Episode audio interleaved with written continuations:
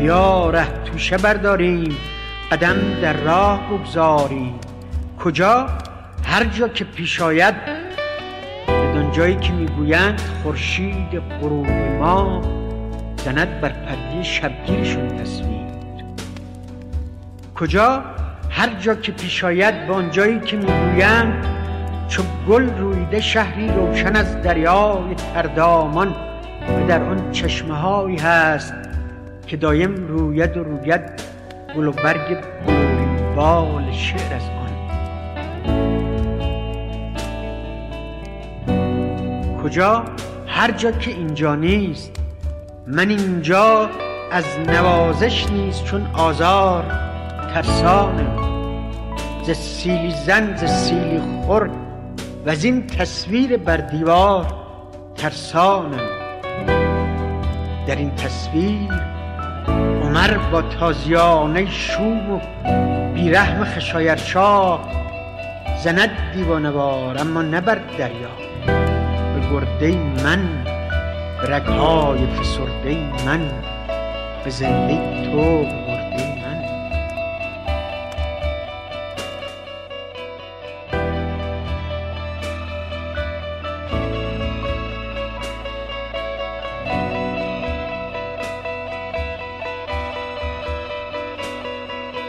پرگستم. این قسمت رو راستش نمیدونم چجوری بگم، یعنی چند تا چیز بی ربطه که به نظر من از خیلی از جهات با ربطه، ولی اینکه نظر تو چقدر مساعد باشه، آفرین، بستگی داره. حالا خلاصه علالله دیگه. ببین، من تقریبا از همون اوان طفولیت که یادم میاد خاطراتم مالی خونه و محله و مدرسه نیست.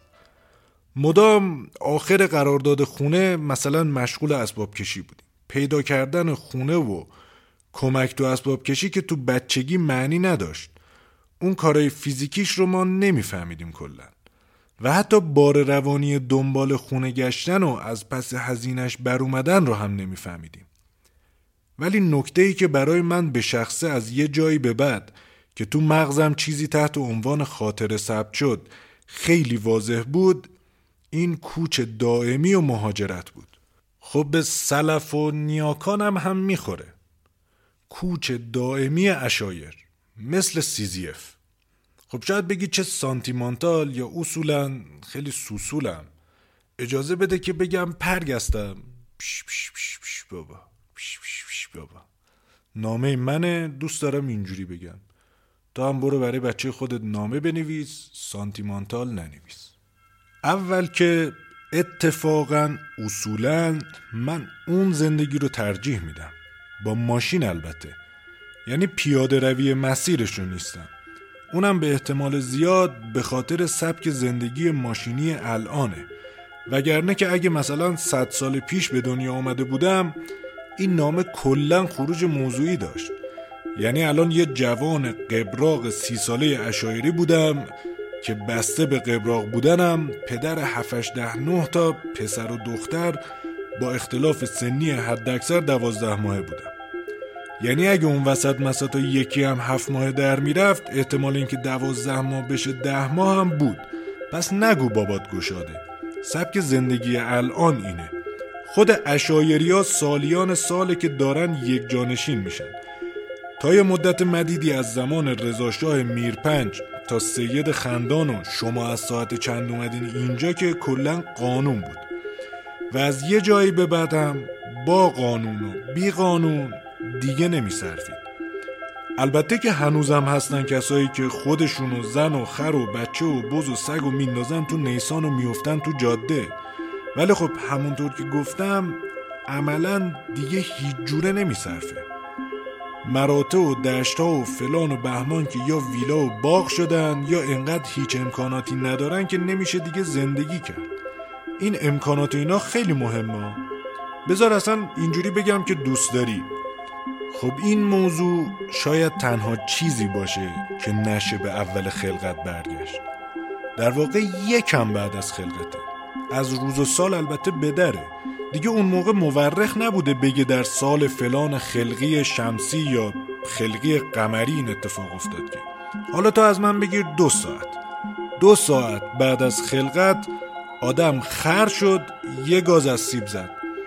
حالا حوا گول سرش مالید یا خودش گول حوا رو خورد بماند، اون بحثش جداست. ولی به هر حال اولین هجرت و کوچ تاریخ، کوچ تحمیلی آدم و حوا از یه جایی به زمینه. داستان اینجوریه که آدم نشسته بود هی حلوا حلوا میکرد، میگه حلوا اه حلوا حوا، ولی ضمن این که کلش عصبی میشه، اولین سردرد تاریخ رو میگیره، رو میکنه به آدم و میگه خسته نشدی؟ سرم درد گرفت. آدم که ولکن ماجرا نبوده دوباره میگه سردرد سردرد. وای یه سیب بخور، حرف نزن. و در همین حین خرج خروج کردن آدم، فکر میکنی کی ظاهر میشه؟ آه آدم حیوان، مگه همین الان نگفتم از اون سیب نخور؟ آدم و حوا طبعا میترسن تو خودشون. آدم که همه چیزو میندازه گردن حوا.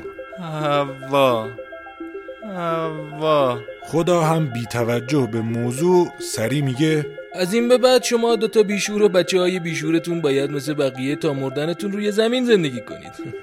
حالا از جلوی چشام گم شید. و اینگونه شد که اولین کوچه تاریخ به اجبار صورت گرفت. از نظر من که خدا کلا دنبال بهونه بود دیگه، چون عملا اگه اون موقع ویدیو چک بود یه نگاه مینداختن. آ بریم قسمت قبلو گوش کنیم. ببین خدا اینو نگفت، خدا در واقع گفته بود چی؟ ها راستی به اون میوه هم دست نزن. بله، شب و روزگار خوش. یعنی اگه این بدبخت موزم میخورد خدا میگفت دست به مهره حرکته. به هر حال این کوچ کردن و مهاجرت مثل یه نفرین از این ماجرا به بعد تو ذات آدما موند.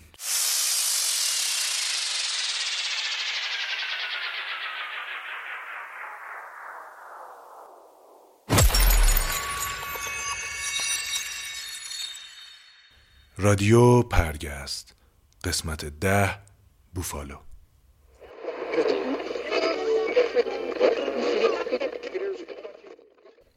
ببین بابا، من اینا رو که از خودم در نمیارم.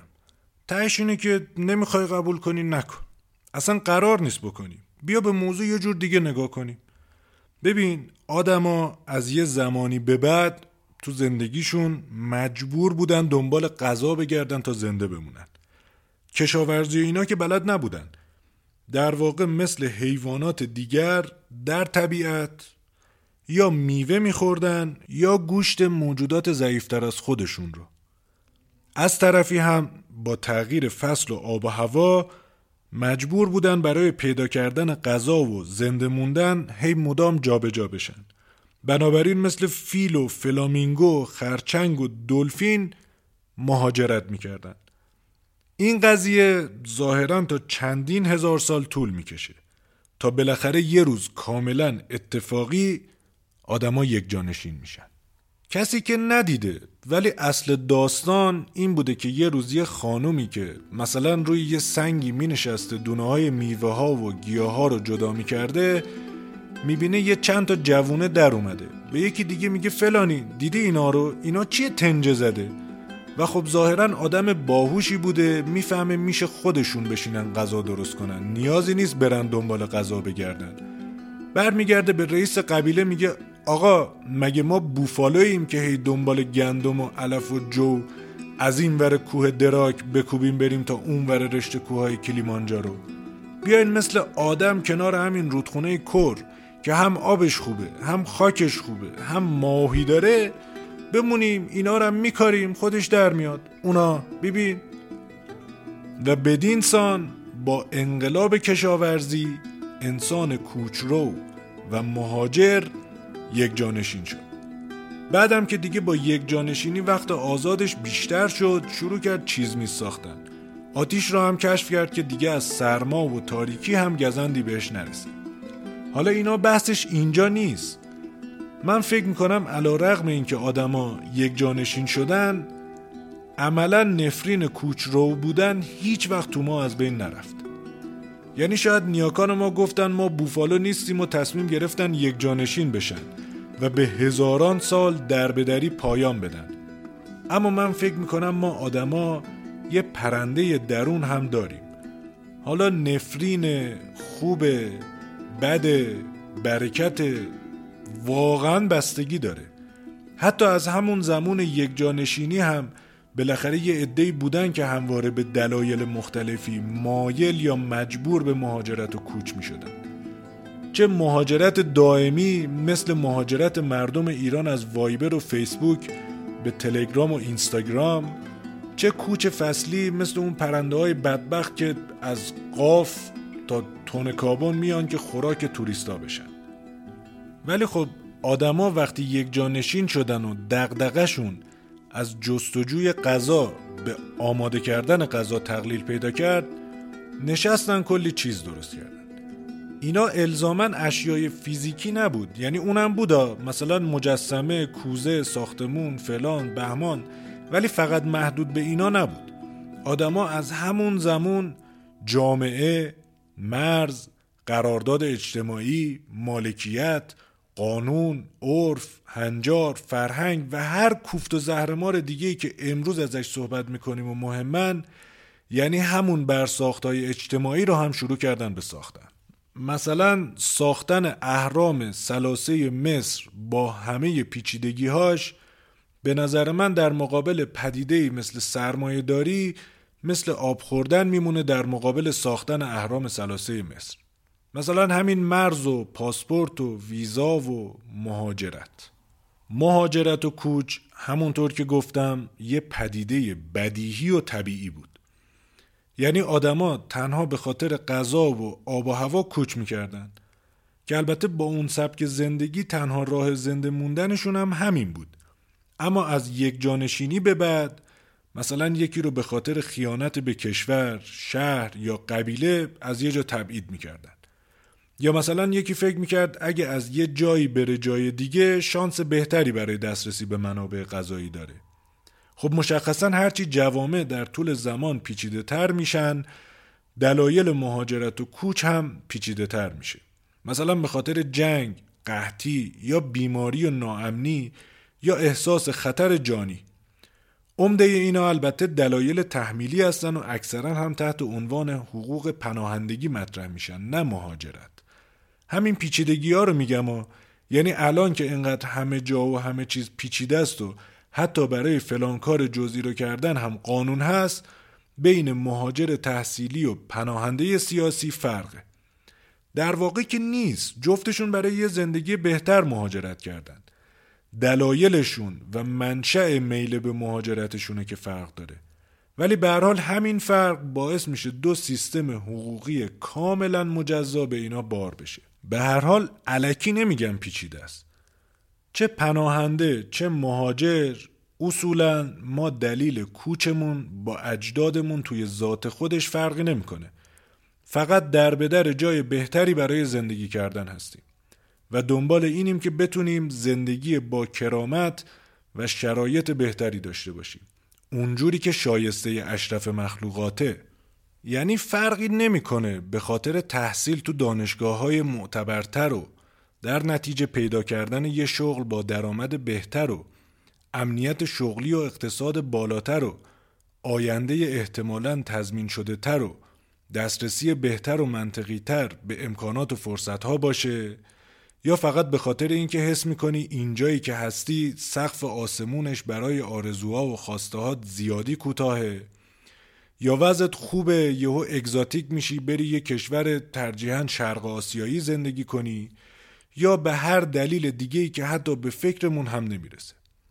دلیل همه مهاجرت‌ها به نظر من اینه که پرنده درونمون بهمون میگه وقت پروازه. بهمون میفهمونه. حس می‌کنی مال اینجا نیستی دیگه.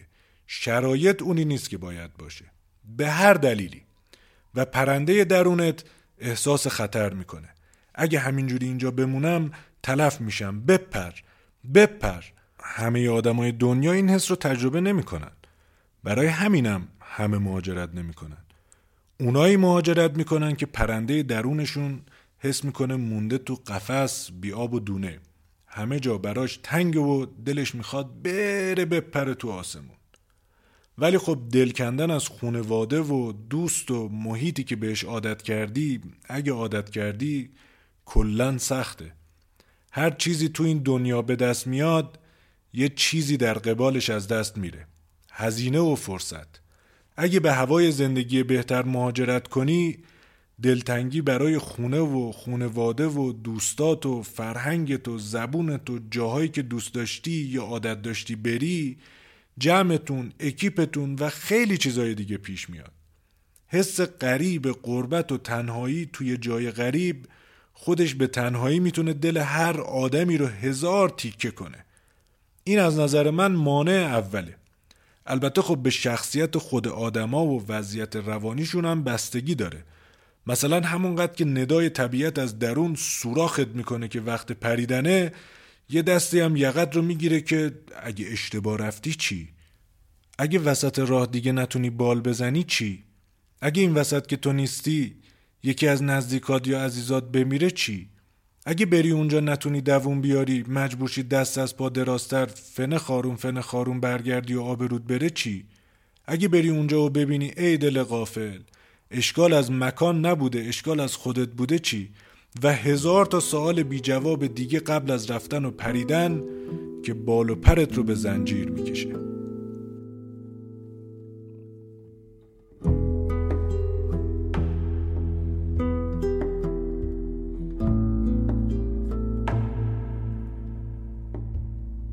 خاک ثمر نداده رو چجور میشه ول کنم، سوارم پیاده رو چجور میشه ول کنم، گیرم جهان یک وطنه با مرزهای الکی، رفیق و خونواده رو چجور میشه ول کنم، با بوسه میخم کن بیخ این دیوار که سفرناکم، اسلحه‌ای مستم روی این آوار، من خطرناکم جای همه خالی، شراب پایانو بزن به لیوانم، سلامتی همه تمام ایرانو بزن به لیوانم. که خب به نظر من تهش همه اینا بهونه است. یعنی درست آدم برای دیار و یار و خانواده و فلان دلش تنگ میشه، ولی بذار یه سری واقعیت رو بهت بگم. ببین بابا جون، یه زمانی بابام میگفت در شرف مهاجرت بوده، از فلان روستای دورافتاده ایران به اسلو، روستایی در قلب نروژ. همون موقع بابا بزرگم بهش میگه بابا جون حالا کجا میری؟ چرا میری؟ بابا من میمونه و چند ماه بعدش بابا بزرگم میمیره. بابای ما هم خب موندنی میشه و باقیش هم که فوقع ماوقع. خب همونطور که میبینی بابا بزرگ من، چه بابام بود چه نبود، میمرد. اگه بابام در واقع رفته بود اسلو، الان من یک جوان سرپای نروژی بودم که نه به نامه فکر میکردم، نه به جغرافیا، نه به رژیم سیاسی و نه انرژی هسته‌ای. سنگدلانه است؟ شاید، اما واقعیه. یعنی همه یه روزی از کنارت میرن به دلایل مختلف. دوستی که امروز یه روز ندیدنش برات دیوانه کننده است، ممکنه چند سال بعد سر یه اتفاق الکی دیگه حتی شنیدن اسمش هم برات آزاردهنده باشه. بهترین دوستت ممکنه ازدواج کنه و خب نوع زندگیش و شلوغی‌هاش ایجاب کنه که ارتباطتون با هم خیلی کم بشه. یا حتی اگه هیچ کدوم اینا رو تو زندگی تجربه نکنی، بالاخره همه آدما میمیرن. خدا نکنه و زبونم لال و دور از جونم نداره، اتفاقا خدا میکنه بدون تعارفم میکنه، همه میمیرن. یعنی اگه یه روزی تو خواستی بری و من اومدم جلوت رو بگیرم که بابا من دوست دارم و دلم تنگ میشه و حالا امسال نرو اینا، همینو بزن تو صورتم.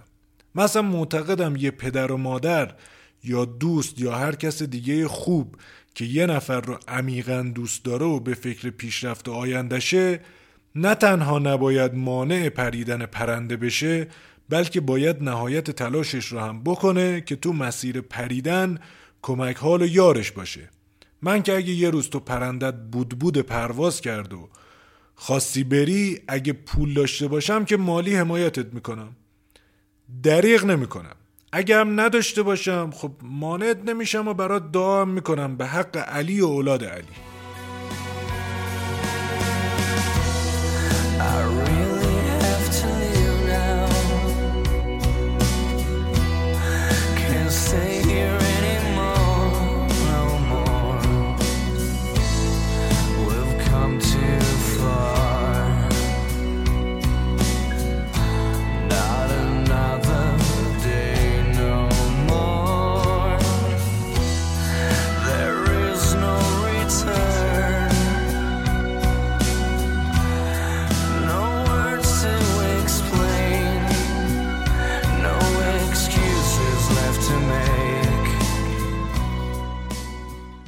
یعنی میخوام بگم مشکلت اینا نیست، مشکل اصلی پاسپورت و ویزا و مرزه. گفتم که آدما از یه جایی به بعد تصمیم گرفتن مثلا بگن اینجا مال منه، اسمش اسپانیاست، یعنی سرزمین خرگوش. اون یکی گفت اینجا اسمش پارسه، یعنی سرزمین مردمان پارس. بعد مرز و مرزبانی شروع شد. آدما دیگه حق نداشتن بدون اجازه از یه جا برن یه جای دیگه. خب اینا معارضه با پرنده درون آدما بود. بعد اومدن گفتن خیلی خوب میتونین برین، ولی باید پاسپورت داشته باشین، ما بهتون ویزا بدیم، بعد اجازه بدیم بیاین. ادیان هم متاسفانه تو این زمینه چندان هماهنگ عمل نکردن. به قول یکی، خداوند در قرآن فرموده که از اونایی که محدودیت جغرافیایی رو بهونه شامورتی بازیاشون میکنن خواهد پرسید که آیا زمین وسیع نبود؟ که تو بگی بله، بعد بگی خب پس چرا مهاجرت نکردی؟ ای شیطون، خب بزرگوار حداقل تو انجیل و تورات هم یه اشاره میکردی مهمون نواز باشین، سریع ویزا بدین، بعد بیا از ما بپرس چرا نرفتی. به نظر من پاسپورت و ملیت و ارزش و جایگاه پاسپورت در واقع سند بردگی ما آدم است. خیلی رک و ساده. یعنی که از ابتدای تاریخ تا به امروز یک فلامینگو، پرستو یا حتی کرم خاکی میتونه به راحتی و بدون هیچ پرسجویی از یه روستای غربی ایران بی سر و صدا بره به یه روستای شرقی عراق یا هر جای دیگه، بسته به توانشون.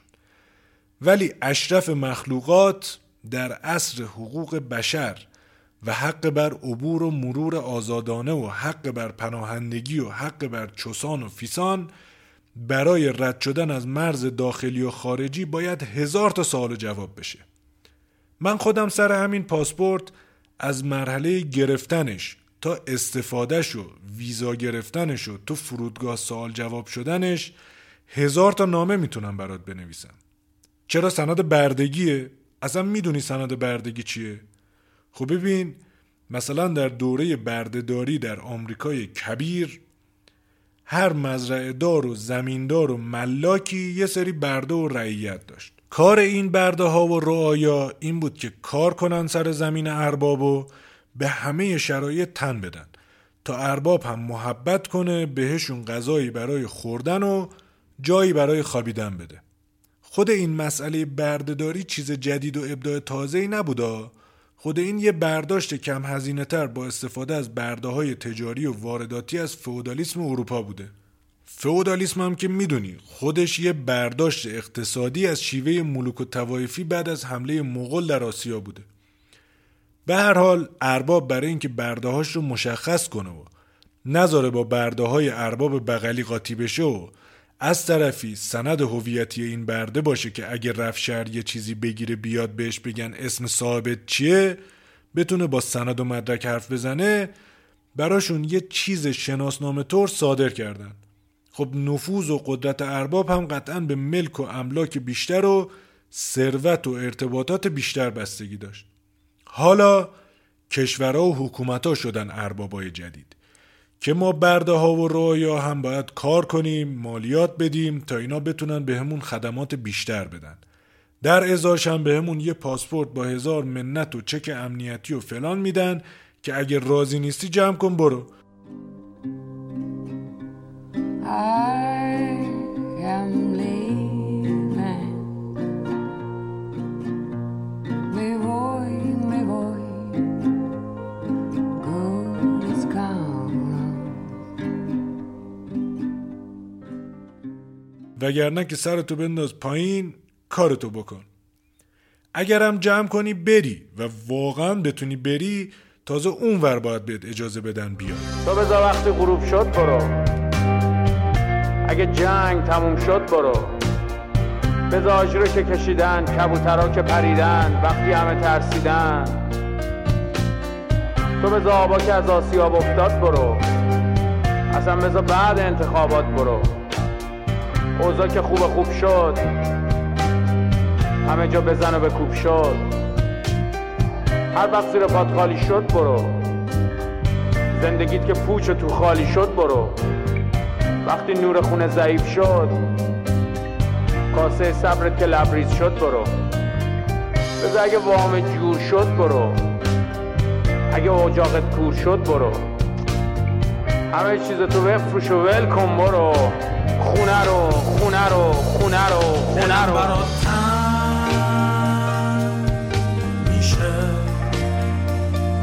دلم برات تنگ میشه. تو نمیتونی بری اونجا انگل باشی. یعنی یه راههایی برای انگل شدن هستا، ولی فلسفه و منطق پاسپورت و درخواست ویزا همینه. رعایای ارباب مقصد مدارک برده ارباب مبدأ رو چک میکنه، بسته به جایگاه پاسپورتش در نظام بردهداری که در واقع جایگاه اربابشه در روابط بین خود اربابا، بهش میگه تو حق ورود داری یا نداری. البته به نحوه برخورد خود ارباب هم بستگی داره. مثلا آمریکا یه جوریه که صاحب پاسپورت مطمئنه که به مو میرسه ولی پاره نمیشه. یعنی هر جای دنیا باشی، بالاخره تحت فشار افکار عمومی هم که شده، ممکنه ان میلیون دلار باج بده که رعیت دو تابعیتیش رو نجات بده. اما من وقتی به عنوان دانشجو تو روز یازده سپتامبر وارد مرزبانی ایتالیا در فرودگاه ونیز میشم، اول باید جواب بدم که چرا به عنوان یک ایرانی در واقع این تاریخ رو انتخاب کردم. تصادف بوده یا قصد خاص داشتم؟ و این اتفاق زاییده تخیلم نیست. راستش من خودم به مهاجرت و عوض کردن سند بردگیم بارها فکر کردم و عمده مواقع فکر میکنم. به خاطر تو که یه جایی به دنیا بیای که اقلن ارباب بهتری داشته باشی، که حتی اگر راضی هم نبودی و خواستی بپری و بری اربابتو عوض کنی، راحت‌تر بتونی این کارو بکنی.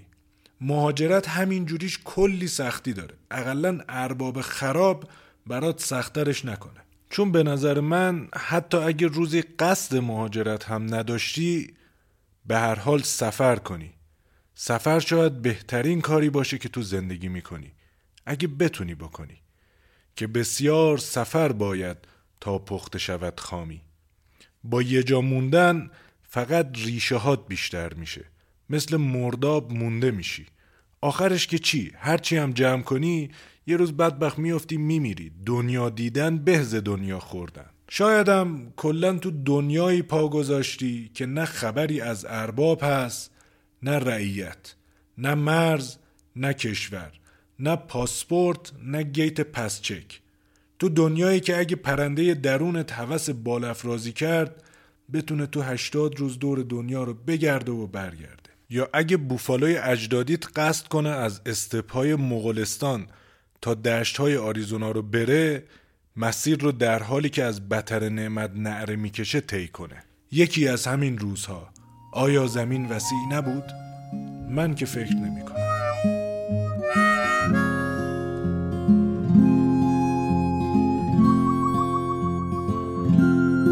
Now there's Buffalo Jim and Buffalo Jim.